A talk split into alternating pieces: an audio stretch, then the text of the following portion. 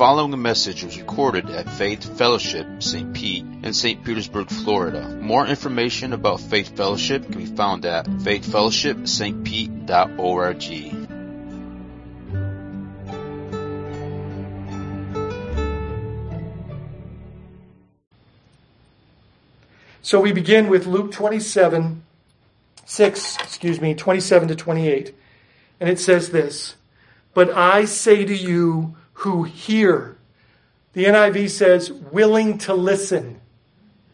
So this morning, check your disposition, check your posture. Are you in a place where you're hearing? And what it means here is a willingness not only to hear, but to obey. A, a desire to do what, what, what it is that God wants us to do. And then he says, love your enemies. Do good to those who hate you. Bless those who curse you. Pray for those who abuse you. My question this morning is Did Jesus model this? To perfection, right? His life was always sought after for his demise. Like he hung on a cross for sin that was not his own. And in that moment, he declares, Father, forgive them. They don't know what they're doing. Like, could it be that those that harm and hate and hurt us don't really know what they're doing? And so, as we diagnose this, Jesus says, Love your enemies. And then he says, Do good. This is an action statement. Do good to those who hate you. Overcome evil with good. Right? Is what Romans tells us, Romans 12. So, like, here he's saying that how we overcome hatred is by doing good for the person that is hating us. Um, how are you doing with that? Is, is, that a, is that a natural response? Is that something your feelings often kind of help you along to do when someone is hating on you?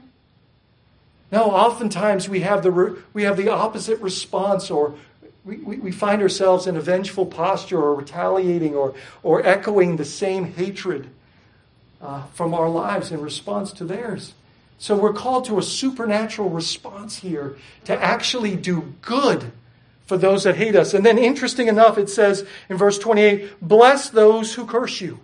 Well, after, as we look back over the blessings that are bestowed upon individuals, sons by fathers, and on and on, by God on His creation, what we find is, is blessing is often something that's spoken. But is, is curse also something that is often spoken? And so, what is being said here is that when we are cursed, verbally abused, that we are to return blessing, to speak life when, when death, when the enemy has a mouthpiece, we're to be the, the voice of truth. We're to be the ones that use our words to build up and not tear down. And then it says, pray for those who abuse you. What, what is, does, does prayer change God or change me? Right? Like, is, isn't uh, like, but what does it require when you're in a when you're in the throes of being abused in order to get to a place and a posture of prayer? It, it I don't know about for you, but for me, it requires me keeping my mouth shut and finding my my my prayer closet because my emotions don't want to pray, and I've got a process. And I've got to put all of that in sincerity before the Lord and let Him change my heart so that I can sincerely and genuinely pray for those that abuse me. I, I want to say that, guys, I, I don't know about you. When I first read this, I'm like, this, you know, I can think about countless occasions in my past where I've failed in all three of these areas. And it just reminds me how desperate I am for, for, for Him to see this realized through my life. And that it's a perspective that, that, uh, that needs to happen in me. And that perspective is I need to remember in all occasions what He's done for me. And that changes my attitude. That, that moves me to a more compliant posture to His Word, to the Spirit. And also, it moves me to a compassionate posture with those who have offended. Jesus modeled this. So I got a few questions for you. What are the obstacles to obeying the Lord here? In other words, as we talked just recently about sharing his yoke, coming under submission to his teachings, right? Like, what are, what are the obstacles in your life to that, to obeying this teaching, to loving your enemies, um, to, to doing good to those who hate you, blessing those who curse you, and praying for those that abuse you? What are the obstacles? Because I'm sure the list that I made that I can relate to is not exhaustive. But I'll share what I wrote down. Especially as someone that's in an American culture. Well, what about my rights? What what's another obstacle that, that, that I, I tend to, f- to face often in these moments? My feelings. What's that? Pride. It's, it's right here on the list, right? My rights, my feelings. See if you relate to any of these selfishness, pride, a conditional response, cultural paradigms, right? Things that have been built in you from your parental and your, your, your family history. It's not fair mentality. Are hurt. Are hurt. Vengeance or retaliation. A, a lot of people talk about in these moments of having an emotional script, like playing scenarios out in your head that the enemy often has influence in. Guys, how do we overcome our nature? And, you know, Romans 8 tells us that we do that by submitting to the Spirit, by yielding ourselves to His Word. Like, do you believe that God has the power to see this realized in your life? That's, that's the big question. Do you, do you believe that God can do it through you? See, Moses had a moment at the burning bush where he's like, God, I, I think you can do it, but I'm not your guy. Right? We often doubt ourselves, and God's saying, Who made your mouth? Do you understand that if, if God is calling you to do it, He wants to empower you to see it through? And, and what is our part in that? Is to simply submit to it, is to simply desire to be obedient. To you might be wrestling with all the feelings and the rights and the hurt and the desires for revenge and retaliation, all of that. But when we when we desire, and I hope you relate to this, because, man, my desire is I want to do His will. I want to do His word. But I got all this stuff going on, and when I say, when I say, God, I want this more than I want this. Because I know this. If I, if I do this, because I've done it too many times, this leads to a, a broken place. This leads to relational conflict, and, and, and this leads to destruction and death. But if I do it your way, it leads to peace. It leads to reconciliation. It leads to, to hope and healing. And so it's a matter of just wanting His will over, over, over ours. And already, you know, like I said earlier, man, we got to draw the line in the sand long before we face the, the test, right? We've already got to determine, Jesus, you are Lord, and I am yours. I'm in this yoke. I'm following you. You get to set the pace, the direction. I want what you want because when the moment comes, we're dealing with all of that. Right? And and it, it, it I believe this, as it says in Luke chapter 5, like what we what we need to do is say, I don't really want to do this. That's what Peter said to Jesus.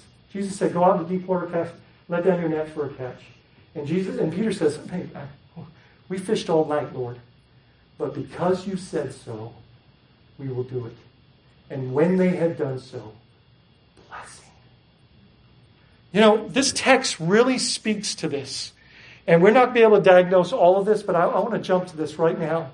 Is that it, it, it uses the word reward, credit, right? Like how, and it says to you, how does it benefit you? How does it credit you? If you if you if you act like the sinners do, then how does it benefit you? And then it tells us right there in the passage that that what we gain, what we benefit from, yes, rewards, store for yourselves treasures in heaven where rust and moth do not destroy and where thieves do not break in and steal. For where your treasure is, there your heart will be also. Like, yes, but a big part of it is, is what happens is, is God begins to form himself in us. We feel transformed in those moments. Don't, I know you have moments where you've just submitted to God's word.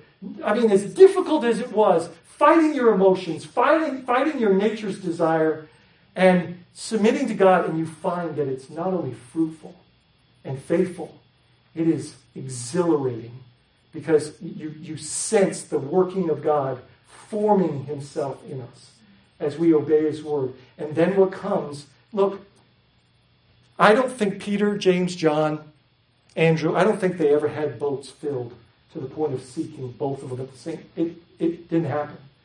But because it's a supernatural thing that God does, when we simply are willing to obey, I believe the power comes to see supernatural things done, like loving, sincerely loving our enemies. So, what is necessary to share Jesus' example here? What's required in order to, to really, Jesus modeled this. I mean, I'll ask a question prematurely in, in what I had planned, but, but like, did Jesus share, did he share our humanity? So, a question. Did he wrestle with his flesh in the way, in the moments where he loved his enemies? You bet he did. But how was he victorious? How, because he, he never sinned, not once. I, I made another list. What is necessary to share Jesus' example here? His life, not mine. Galatians 2:20 I am crucified with Christ that I no longer live, but Christ lives in me. The life I live in the body I live by faith in the Son of God who loved me and gave himself for me. That's a personal deal. But it's a, it's, it's a declaration that I no longer live, but Christ lives in me. Jesus is finishing his life's work through us, the body of Christ. Not his life, his life, not mine. And then the next piece, as I mentioned, Romans 8, spirit over nature. If you read Romans 8, and I hope that you'll even do that today, Basically, it says you have, you have a choice as a saint, right? You have a choice. You can either submit, you can either allow the, the spirit to control you or the nature to control you. Nature leads to death and destruction, spirit lives, leads to life and peace. I don't know, this one sounds a whole lot better, right? But, but it requires submission, it requires radical faith and obedience and discipleship. It requires submitting ourselves to, to a teaching that emotionally, contextually, um, is counter nature, counter culture, counterintuitive. Like we have to, we have to reject all of that in order to submit to His will, His word in that moment, and trust Him. Like if, if in that moment you're looking for some way to rationalize a choice to love your enemy, it's, it's no longer love. It's, love doesn't have that selective characteristic. So his life, not mine, spirit over nature. It's, it's, a, it's, it's a conclusion that I'm going to do it your way, even though everything is warring against that. It's love over hate. It's faith over fear. Right? It's, it's right over wrong. It's him over me. It's letting God be the judge. That's such a big deal. Like, how good are you at being a judge? Right? We, we hurt people when we judge people. Like, badly. Like, back into the Sermon on the, on the Mount, Jesus said, Do not judge. For by the measure you judge, you will be judged. Like, we set our own standards of judgment by the way that we judge others. Is that not sobering? And then he says, quit looking at the speck in your brother's eye and you, let's pay attention to the log that's in your own eye and let's work on that. And maybe when we get done with that, which I don't think happens in this life, um, then you might be ready to judge. Right? Like, we need to entrust ourselves to a faithful creator who judges what?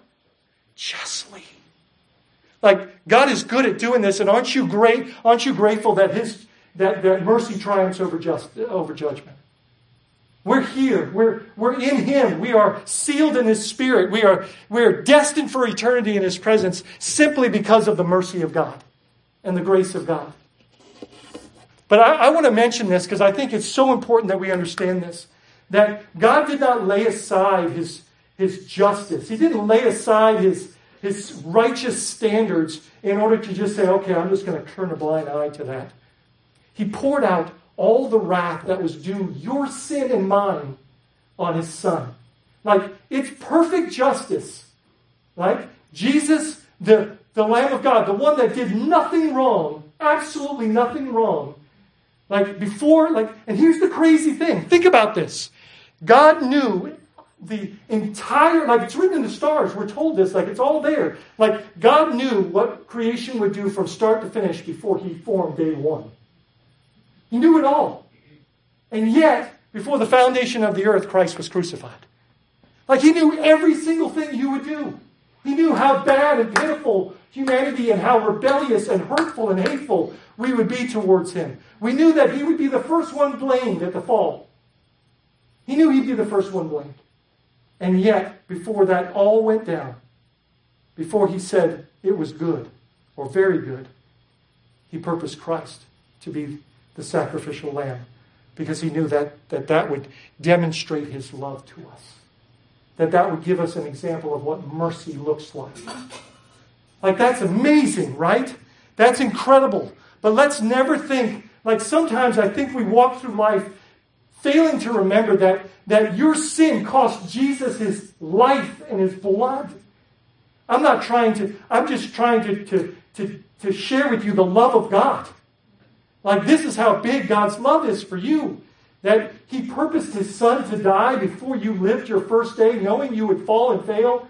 And, and, and, and He didn't cover some but all of your debt and remember what's said in Psalms 51 Against you and you alone have I sinned and done what is evil in your sight. Like God is the first one offended by our sin. And in that case, almost the only one because of the extent of it. And yet, in his mercy, he sent his son. And Jesus, let's, let's understand that, you know, I think that Isaac, when, when Moses, I mean, when Abraham was lifting that knife, was going, wow, he loves God, you know, or like what's going on. This was confusing. For Jesus, this wasn't confusing. He was racing to a cross, knowing it meant your salvation. He loved you that much. He, he, it says that he, he set his, his course to Jerusalem. He told Peter to get out of his way and get behind me, Satan. Because he was going to a cross because he knew what it meant for you and me. And the thing that that tells us is, is that when people hate us, they hate, he said they hated, they hated me, they'll hate you too. When people hurt us and abuse us and speak cursing against us, like Jesus, did it, did it deviate Jesus in any way in his life? I mean, like they were chasing him down to kill him, and they weren't even ashamed to declare it. And he knew it. And he was dying for the very ones that were trying to kill him. Guys, that's what we're being called to in this passage. Is to a love that is that is that profound, that beyond us, that magnificent. You know what it causes the world to do that doesn't understand non retaliation, that doesn't understand uh, that type of response? They stand in amazement. Can you imagine? They stand in amazement like, it's amazing. I want to read a couple of passages to you. But let me remind you of what I just said. What is necessary to follow Jesus' example? His life, not mine. Spirit over nature. Love over hate. Faith over fear. Wrong over right. Him over me. Letting God be the judge and the power of the Holy Spirit. That's what's required. You can't do it. But He can and He will. We just, we just need to agree with Him and, and submit to Him and join Him in this glorious mission because this is the catalyst that causes people to ask the question what is different about you? And where is your hope found? Like this, this is where it's at. Romans 12. And just listen to these verses. Let them continue to solidify this, this, this, this. This is a massive topic in all of the New Testament. Jesus teaches on this over and over again in various contexts. But then Peter and Paul join him in this same exact piece. Why? Because this is the catalyst for our mission to be successful. Are you going to be abused? Jesus promised it. Are you going to be hated? He guaranteed it. Right? Are you if you follow him, you're going to be treated the way he is, but then he calls you to respond the way he did and then He gives you the power to do it. Is God good? Right? But listen to what it says Bless those who persecute you. If you don't think this nation is moving to a more godless state, and that the, the genuine saints aren't going to be given a greater opportunity to be the light and salt of the earth, I, I'm not sure if you've been with us for a few months. Right? Like, this is what it says Bless, bless those who persecute you. Bless and do not curse them. I'm going to move to verse 17. Repay no one evil for evil, but give thought to do what is honorable in the sight of all. We were talking about this in our study this morning before, and like, give thought to do, right? Pay no one evil for evil. But how do we ever come, like, when evil is done against us, how do we ever have the, the, the opportunity to, to give thought? We've got to keep our mouths shut and, and, and, and find ourselves out of that situation. Did Jesus model that for us? How many times did he just keep his mouth shut? You know, like even this thing where you see we're told to, you know, if you get struck on one cheek, turn. Like, do you remember that when he was in the courtyard, he was being interrogated by the high priest? That they put a bag or a sack over his head, they punched him, and then said, "Hey, prophesy, tell us who did it, Jesus." Mockery. What did Jesus do? He said nothing. Now, this is the same Jesus that told Pilate that, listen, I, I, I, am a king of a kingdom. You're right. And if I wanted to, I could call down 72,000 angels right now. Right? That's almost what's going to happen. But like right now, and, and we could shut this down right here, right now. But that's not for the purpose that I've come. I've already submitted to my Father's will hours ago, and, and here I am to finish it. He was, he was resolved to do what the Father asked him to do and to trust him for the strength to see it through. And that's how he's an example to us. Like, isn't it amazing that Jesus had the power to change every scenario of his demise? All of it. You don't think in his flesh he wanted that? We see it in his prayer. But he said, Not my will, your will be done. That's the key. Is that we have to forsake, deny ourselves. We have to forsake our will and then embrace His and trust that it's better. Have you come to find out, have you come to find, find that God's, God's way is better than yours? like every time, every single time. But it's harder, right? The, the, the, easy path, like, you know where I'm at in my walk with the Lord? Like, seriously, when, when, when, when I'm de- determining the path, the, the, the, the, what Lord, the Lord's guiding me in and, and which way to go, man, I almost look, if it's easy, eh, I'm skeptical. Right? I mean, we're told that it's hard. It says, repay no one evil for evil, but give thought to do what is honorable in the sight of all. That's talking about the world too that they would go, wow, that was an honorable response. If possible, so far as it depends on you, right? If possible, so, so far as it depends on you, live peaceably with all. That's inside and outside the church. We're called to, to exemplify peace, to be ministers of reconciliation. Blessed are the peacemakers, right? They will be called sons of God. And then he says this, beloved. And, and anytime Paul says that, he's saying that to remind you of God's love for you, to remind you of what God's done, beloved, and who you are in Christ. Beloved, never avenge yourselves. We could just stop there. Never avenge yourselves. Then he goes on to say this, right? But leave, but leave it to the wrath of God. Like, God is good at being God right? He's a good, he's a kind, he's a, he's a just judge. Can we entrust to him every, every wrong that's done to us? Can we, can we say, God, I don't have to exact uh, um, you know, something back from this scenario through revenge or, or, or, whatever, I can, I can leave this with you. I, and, and, and I believe that's the first step to forgive, to actually forgive. It says, but leave room for the wrath of God, for it is written, Vengeance is mine. And then here's a promise I will repay. It's a fearful thing to be in the hands of the living God.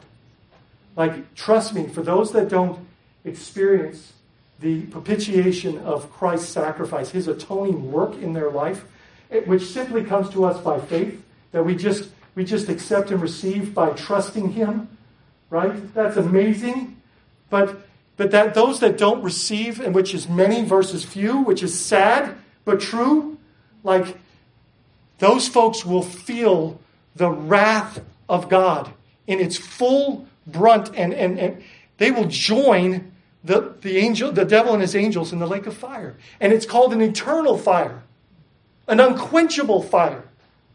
Guys, that should, that should create a reverence for this glorious fear that we have of our great and glorious God.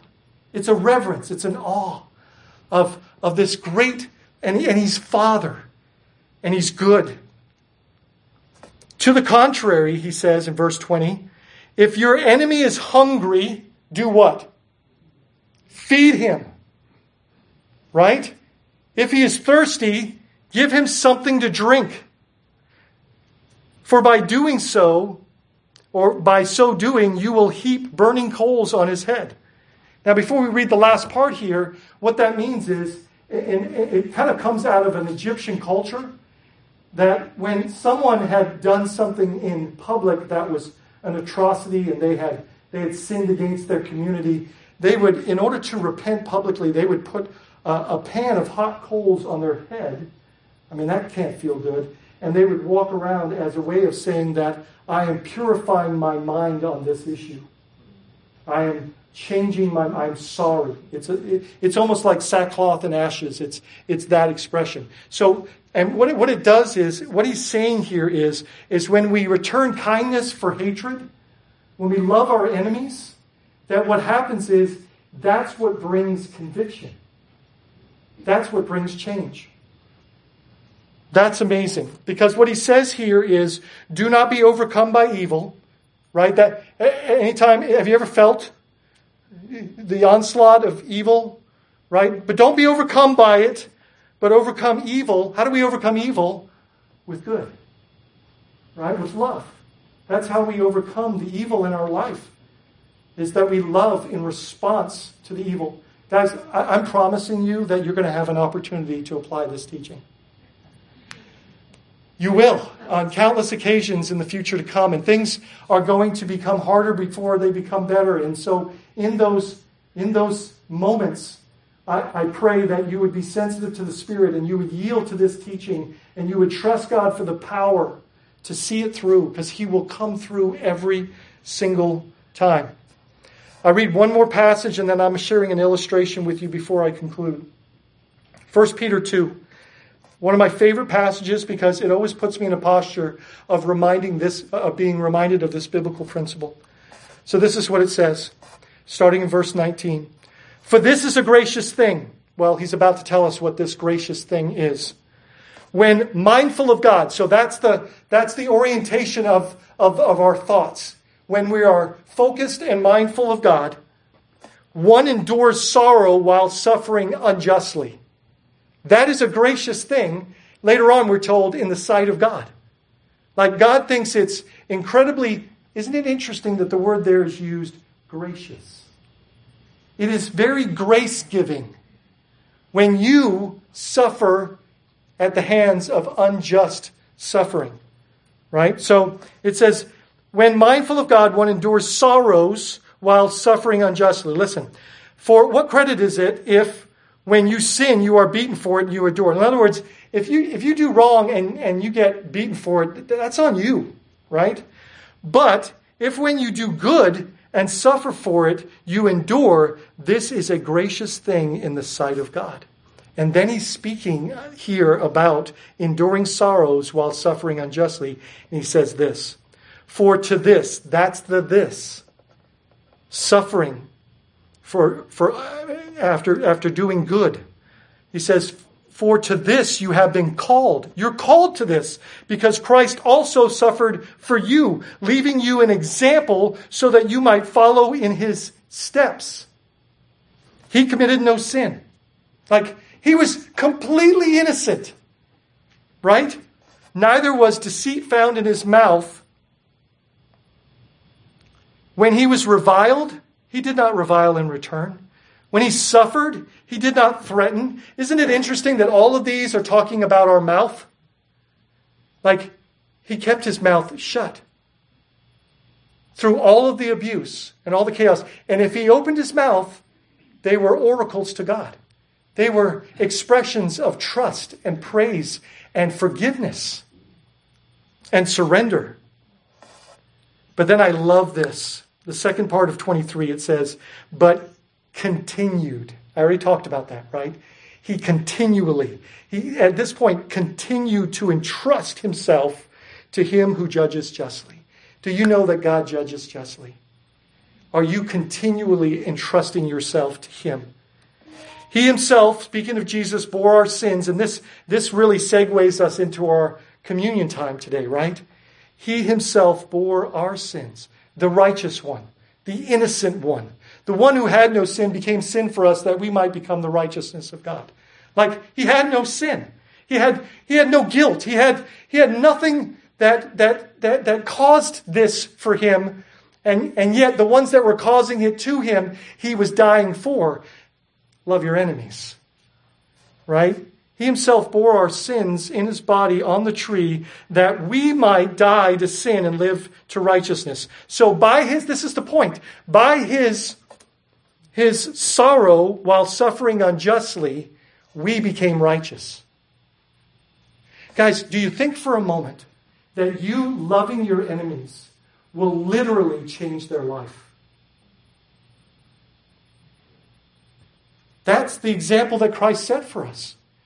Right? He's, he says there, he, bore, he, he himself bore our sins in his body on the tree that we might die to sin, and because otherwise we can't die to, to ourselves or sin. To die to sin and live to righteousness. By his wounds you have been what? Healed. Guys, by his loving his enemies and the wounds that came because he endeavored to demonstrate God's love in that, we were healed.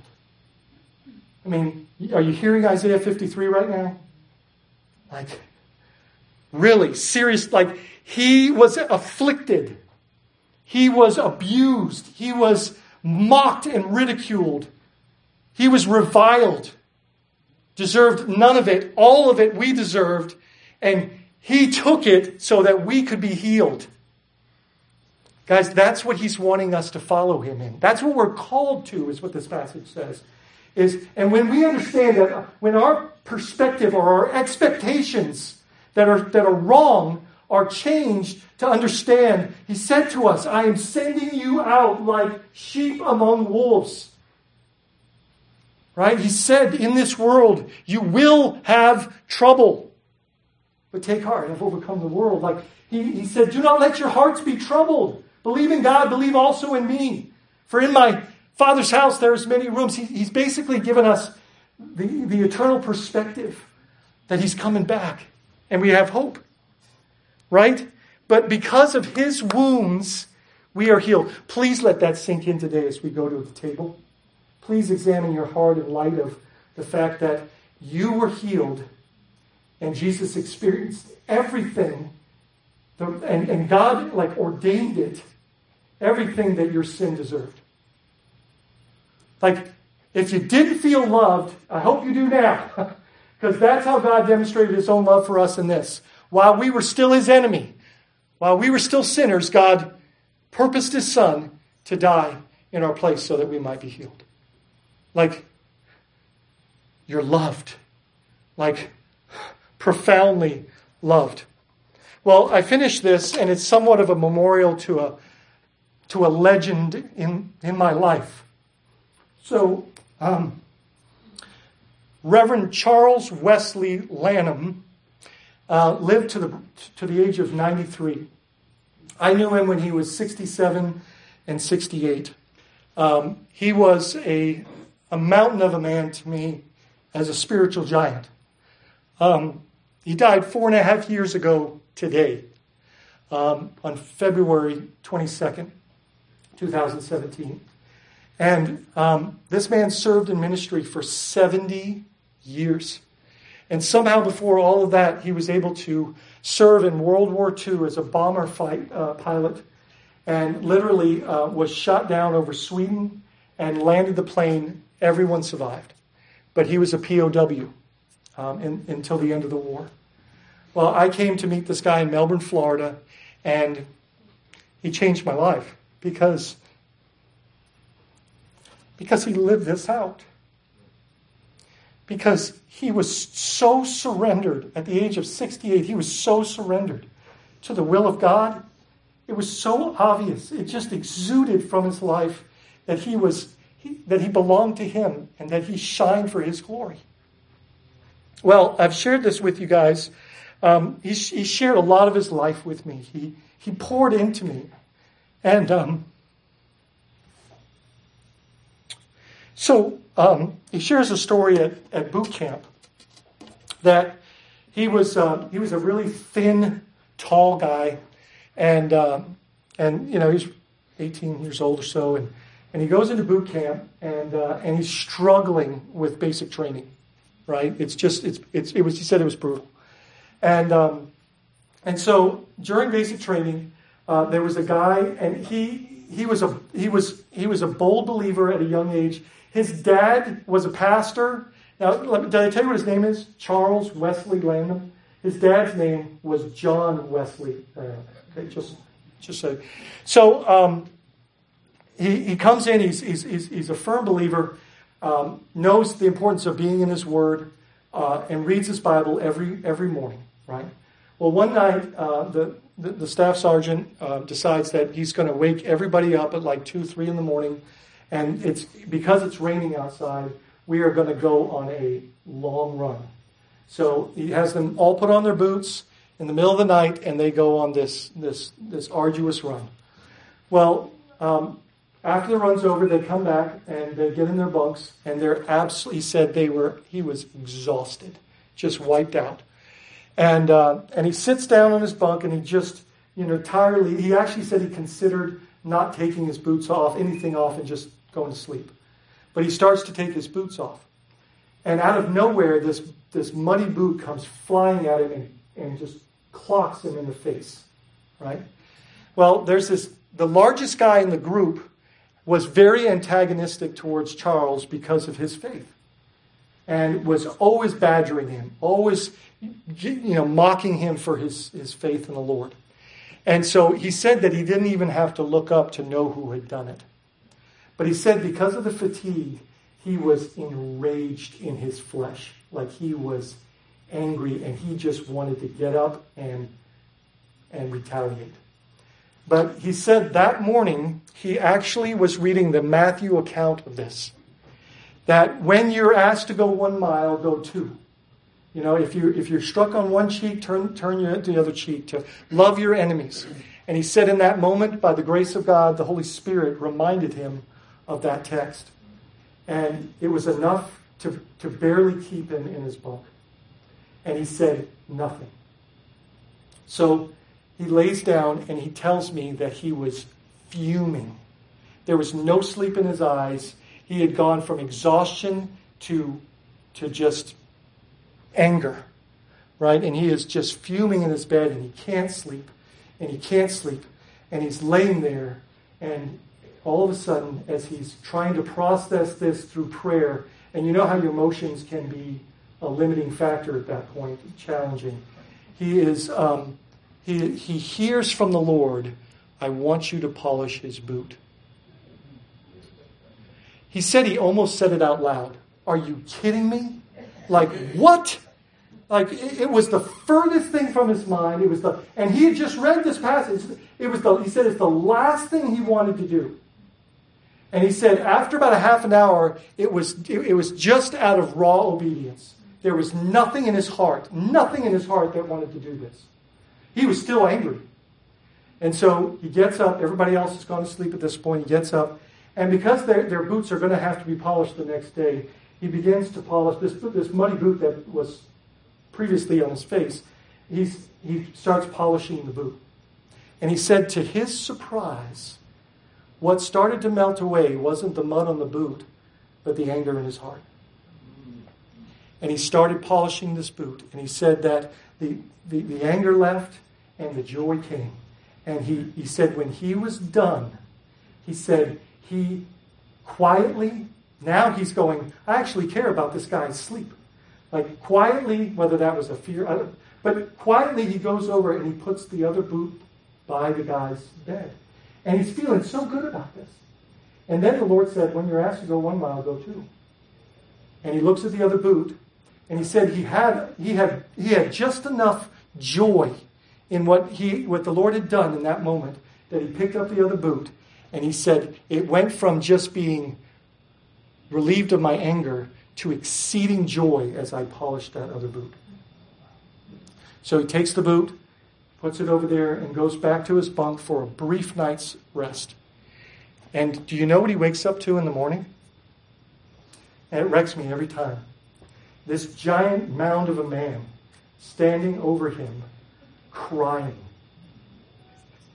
having no idea what this type of love is. And do you know, before boot camp, Charles Lanham led that man to Christ. Amen. He was healed because Charles was willing to suffer and to respond by the grace of God and in the power of the Holy Spirit. And I was always challenged and touched by that, by that story. Um, I want to tell you, I'm going to read just a couple of verses here at the end here, and I want you to hear these because this is what we're told. A few quotes first.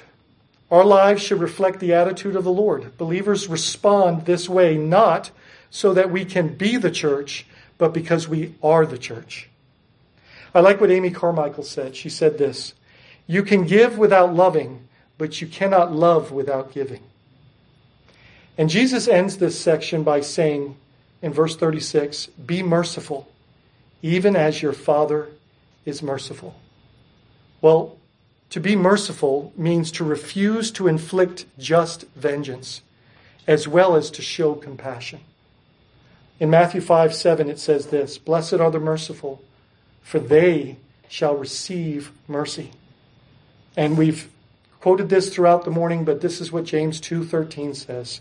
For judgment is without mercy to one who has shown no mercy. Let's remember mercy triumphs over judgment.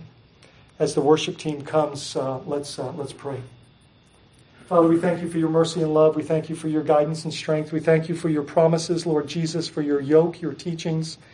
Lord, help us to submit to your teachings, to embrace these wonderful precepts that really, that so that we might really believe that love always overcomes evil and, and that we can respond this way with your power, knowing that others might be healed if we are willing to suffer as you did, Lord Jesus. And as we come to the table this morning, uh, and would you prepare our hearts even now as we sing your praises, as we reflect upon your goodness and your grace? Would you prepare our hearts to receive again, in an act of remembrance, the wonder of what you've done for us in de- demonstrating the Father's love? And we thank you. In Jesus' name, amen.